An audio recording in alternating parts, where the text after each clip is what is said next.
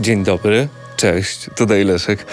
Ostatnio wdarło się do mojego życia nieco szaleństwa, to znaczy, że miałem dużo jeżdżenia, sporo pracy, a po drugie pomyślałem, że ze względu na waszą higienę, waszych uszu po wrzuceniu podcastu, który trwa 1,5 godziny, dobrze by było dać wam troszeczkę odpocząć od samego siebie. Niemniej nadrabiam już zaległości, które były spowodowane m.in. tym, że po raz kolejny byłem na Śląsku. Tym razem chciałem odwiedzić bardzo ciekawego człowieka. Tak naprawdę okazało się, że chyba nawet mojego trenera, Dawida. I przyjechałem do niego, żebyśmy razem wspólnie sobie pojeździli na Zwifcie. Pamiętam, że to był czwartek. Pytam Dawida, który to jest twój trening w tym tygodniu? A on mi mówi, słuchaj, to jest chyba już mój 5. albo 6. Zrobiło mi się trochę głupio, bo ja dopiero siedzę 3. raz na rowerze. Jak jest taka aura, to czasami jest mi naprawdę ciężko wytrwać w rytmie treningowym i czasami jest tak, że robię sobie troszeczkę zaległości przed weekendem.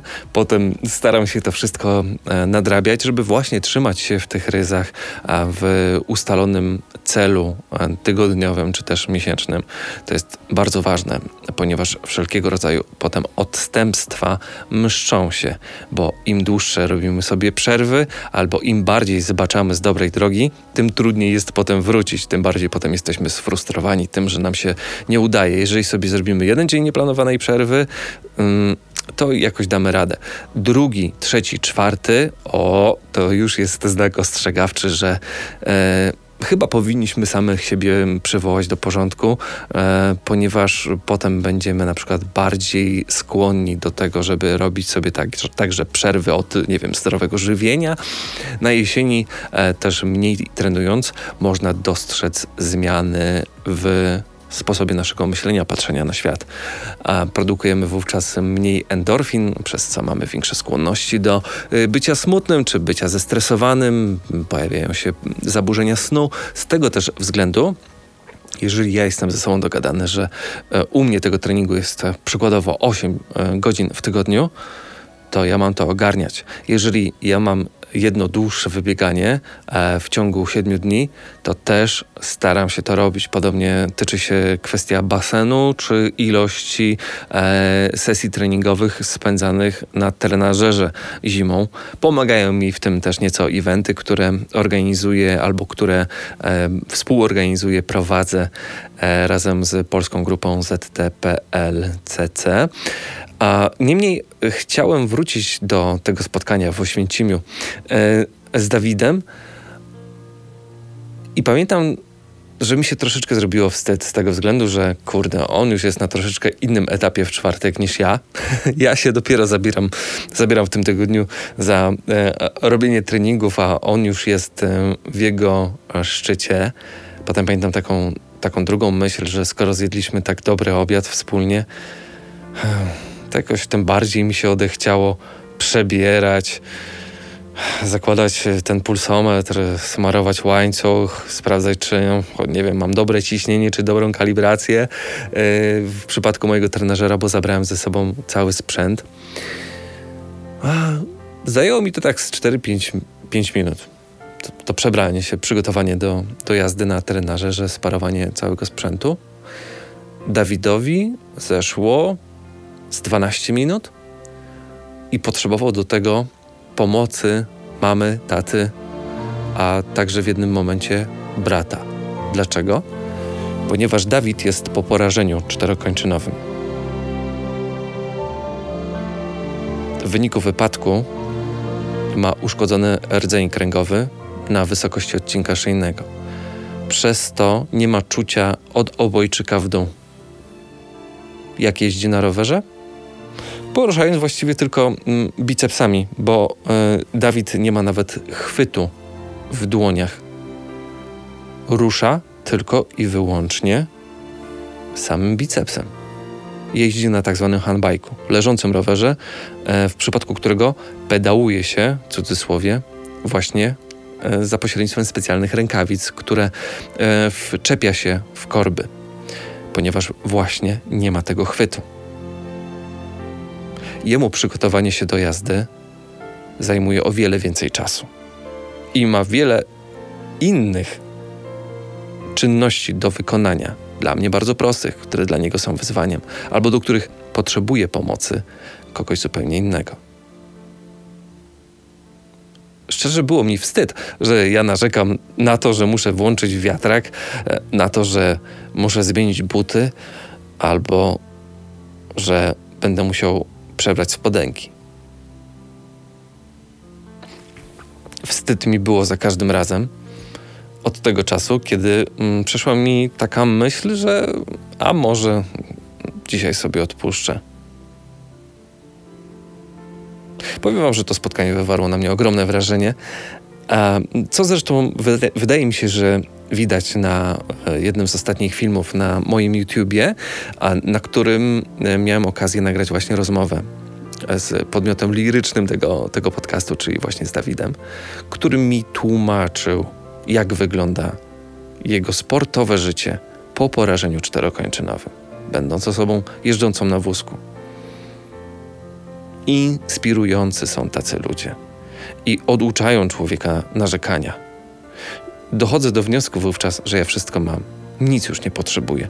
Nie powinienem mieć żadnego powodu do narzekania. Powinienem w życiu też mieć mniej wymówek. Wstydzę się za te ze swojej przyszłości. A właśnie takie rozmowy uczą mnie bardzo mocno pokory względem samego siebie, życia, planów, być może różnych celów, ponieważ z dnia na dzień może zmienić się wszystko w naszym życiu i nie będziemy mieli na to wpływu. A my nie cieszymy się tym, co już posiadamy, tym, co jest tu i teraz. Tylko często szukamy tych brakujących 5% czy 2% szczęścia. Bo dla mnie momentami największym zmartwieniem było to, że rozłącza mi się pomiar mocy w pedałach.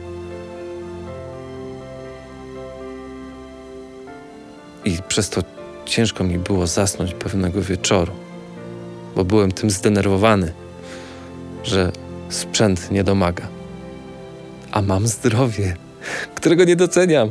Mam dwie nogi, mam dwie ręce. Mogę wszystko. Tym bardziej mogę wszystko. Bo jeżeli właśnie Dawid może, bo chce, to ja tak samo. Przy tej okazji powiem wam, że niezwykle ujmuje mnie brak takiej roszczeniowej postawy. W przypadku Dawida czy też Bartka to są dwie osoby niepełnosprawne, które ostatnio miałem okazję poznać i o których miałem także możliwość nagrać film. Oni są pełni szczęścia, uśmiechnięci. Nie narzekają. A ja sam siebie łapię na tym właśnie, że mam okazję narzekać. Bo dzisiaj pogoda jest nie taka, jakbym chciał. Bo mnie nogi bolą. Albo jest mi zimno, albo jest mi za ciepło. A jeżeli miałbym upośledzoną termoregulację i w ogóle nie odczuwałbym ani ciepła, ani zimna, chociaż bardzo bym chciał. No to są takie myśli, które mi towarzyszą właśnie od czasu tych dwóch spotkań, które były dla mnie takim trochę kopem w tyłek. Często podaje się różne przykłady takiego zderzenia z rzeczywistością, z którą na co dzień nie obcujemy.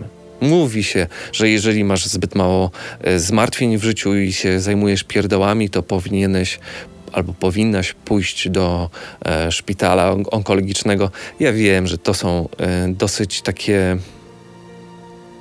zbyt mocne argumenty często, ale wydaje mi się, że w przypadku niektórych ludzi jest to potrzebne. Jeżeli dla kogoś faktycznie największym zmartwieniem przykładowo na Zwifcie, na evencie jest to, że się zagapił, stracił koło i uważa, że ten event był źle prowadzony, to wtedy faktycznie też mi się pojawia taka myśl. Okej, jeżeli robisz awanturę na pół internetu z tego powodu, to znaczy, że masz zbyt mało problemów w życiu i zbyt mało dystansu, którego ja zresztą też się uczyłem. Bo mi czasami też się zdarzały takie momenty, ale nie ukrywam tego, że ja przez cały czas zmieniam siebie oraz swoje podejście do sportu, jak i również do życia na skutek tego typu czynników. I wtedy okazuje się, że nagle pewne problemy przestają być problemami. I tak samo mają osoby, które w pewnym momencie swojego życia doznały jakiegoś szoku albo niespodziewanej, bardzo nieprzyjemnej sytuacji. Nie wiem, uległy jakiemuś wypadkowi, ktoś złamał nogę, komuś innemu wydarzyła się jakaś tragedia w rodzinie i nagle okazuje się, że zupełnie inaczej traktujemy priorytety w naszym życiu. Już ta zacinająca moja się drukarka laserowa, którą mam wymienić, przestaje mnie irytować. I takie staram się mieć od jakiegoś czasu podejście na co dzień.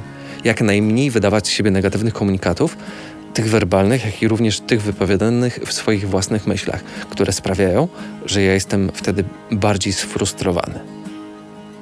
Nie narzekaj, Leszku, na to, że wczoraj nie wpadło ani jedno zamówienie do twojego sklepu.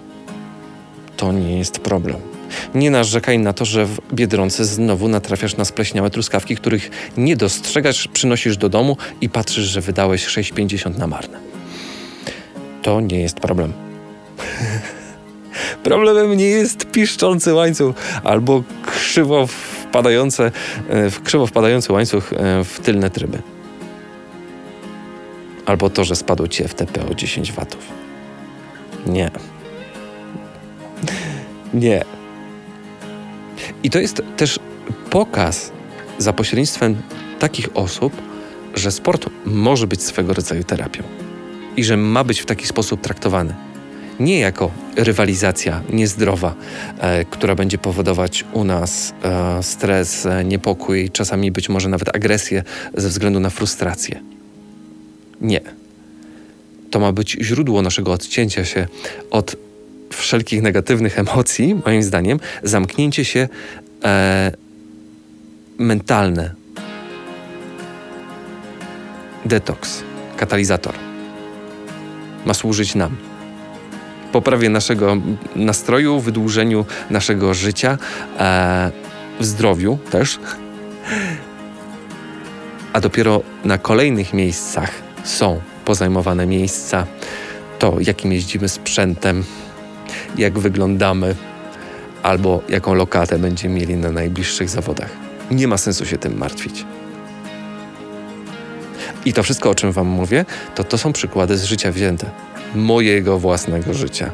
Bo ja jestem człowiekiem, który przejmuje się totalnie wszystkim, który stresuje się totalnie wszystkim, który przez cały czas uczy się także tej higieny umysłowej i czasami też ma momenty zwątpienia, kiedy uważa, że jest nic nie warty pod względem sportowym, patrząc na rezultaty, jakie osiągam na jakichś imprezach albo które mam do pokonania podczas jakiejś sesji treningowej, która jest rozpisana.